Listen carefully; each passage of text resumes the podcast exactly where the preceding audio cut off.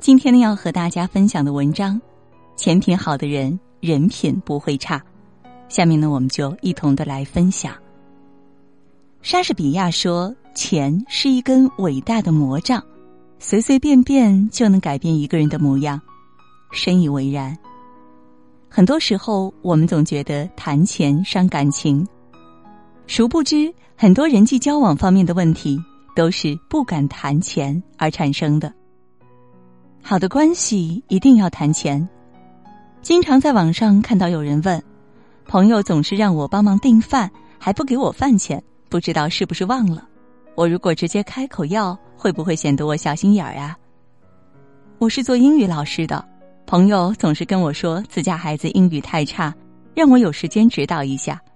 可是我也很忙啊，而且就算外边报辅导班，还要按小时收费呢。我家是开商店的，我哥经常从我这儿拿吃的用的，不知道该不该给算钱。他也没主动给，我要是主动提，是不是显得太见外呢？太多的人因为怕伤感情，生怕在一段关系中提钱，聊什么都行，一谈到钱就回避。但其实越不谈钱，感情越容易变质。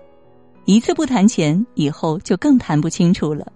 久而久之，那些说不清道不明的利益纠缠，会让两个人的关系变得敏感又紧张。曾看过一则故事，因为母亲卧病在床，日常生活完全无法自己料理，需要专人照看，因此家里四个子女轮番照料。可久病床前无孝子，日子久了，大家也开始厌烦，甚至相互推脱，又是计较小时候谁最得宠，谁照顾多一些，又是抱怨说自己家条件没有别家好，让另外三家多出些力。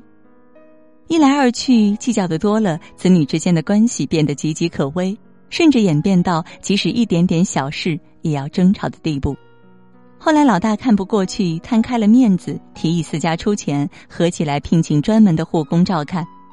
自打这以后，大家再也没有为这事儿闹过，因为都出一样的钱，也没人好计较了。既为母亲提供了专业的照顾，又不会耽误自己的事。家里的气氛又回到了曾经的温馨氛围，逢周末还会主动把母亲接来自己家聚餐。很多时候，感情出现问题，并不是因为钱的事，反而是因为不敢谈钱。多伦多道明银行在二零一五年间，对于一千九百零二位恋爱中成年人进行了一个关于伴侣与金钱的追踪研究。所有参与者中，百分之六十二的人每周与伴侣至少谈一次钱，而那些更频繁谈钱的伴侣也有更高的幸福感。每周至少谈一次钱的伴侣中，百分之七十八都感到幸福，而几个月才谈一次钱的伴侣中，感到幸福的只有百分之五十。在讨论到关系中与金钱有关的错误时，排名第一的错误是拖了太久没有谈钱。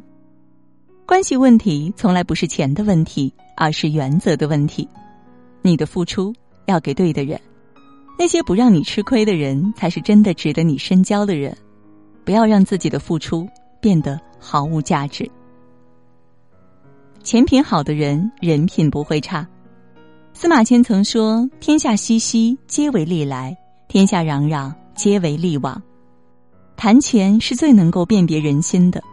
一个人是否拥有信得过的人品，谈钱就知道了。大学时期曾有个关系很不错的朋友，有天突然打电话来说是在外面处理一件急事，手机里的钱不够，让我先借他些钱应急。我心想事出紧急，为了不让他为难，马上给他转了些钱过去。谁知他回复说还是不够，我便又转过去了些，加起来有我一半的生活费。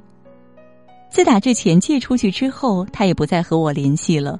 偶尔找他聊天，他总是躲躲闪闪，不愿多说。我怕这钱打水漂，于是旁敲侧击的问了下还钱的事。谁知他竟删了我好友，电话也拉了黑名单。不得不说，钱真是信誉最好的照妖镜，更是人品最佳的试金石。林语堂二十四岁时前往哈佛大学求学。一开始求学之路尚且顺利，有全额的助学金，倒也不担心钱的事。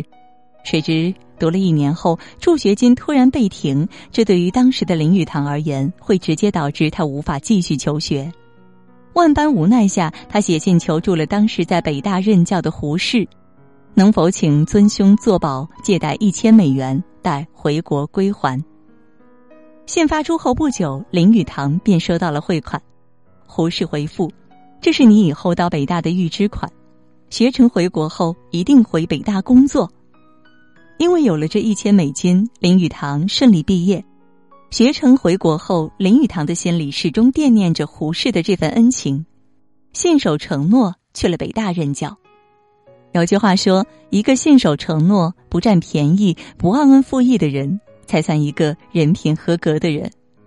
肯在窘迫境地为你伸出援手的人，定是用心待你之人；而能用信誉回报的人，也定是人品极佳之人。”正如那句常说的老话：“钱品即人品。”面对谈钱这件事，不遮掩、不回避，能大大方方面对的人，人品必不会太差。虽然钱不能衡量一切，但是可以让我们看清很多事、很多人。一个人是否尊重你们之间的关系，是否在意你，从来不是看他说了什么，而是看他做了什么。一旦谈钱就百般不愿意、自私且不厚道的人，还是尽早远离吧。别在一段不敢谈钱的关系里沉溺。人与人的相交，本质是价值的交换。谈钱没有错，错的是没有原则和底线。好的交往一定要注意三个原则：一，不要借钱给不值得的人。人的善意是很珍贵的，一定要给予值得的人。若是你借钱给人品不佳的人，不但丢钱不说，也会让你心里憋屈，对感情失去希望。二呢是救急不救穷，帮理不帮亲。老话说，亲兄弟还要明算账，不要因为你和某个人的关系亲密，就可以不计较的付出所有。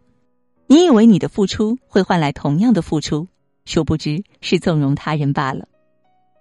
绝境之处拉他一把是应当的，是善举。可若是一味的不计较，最终也会让关系走向破裂。三是不要打肿脸充胖子，有多大能力帮多大忙。谈钱一定要在自己的能力范围之内，切不可为充面子做一些自己力不能及的事情。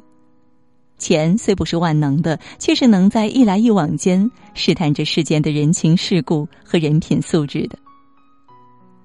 愿意在你无助时借钱给你的人，定是真心待你的人；能主动按时还钱的人，定是人品靠得住的人；肯把利益关系拿到明面上交谈的人，定是和你有深厚情谊的人。愿我们都能有不畏惧谈钱的意识，也愿我们每个人都能有自己的底线和原则。好了，今天呢和大家分享的文章到这就结束了，感谢各位的守候，让我们相约明天，也祝各位每晚好梦，晚安。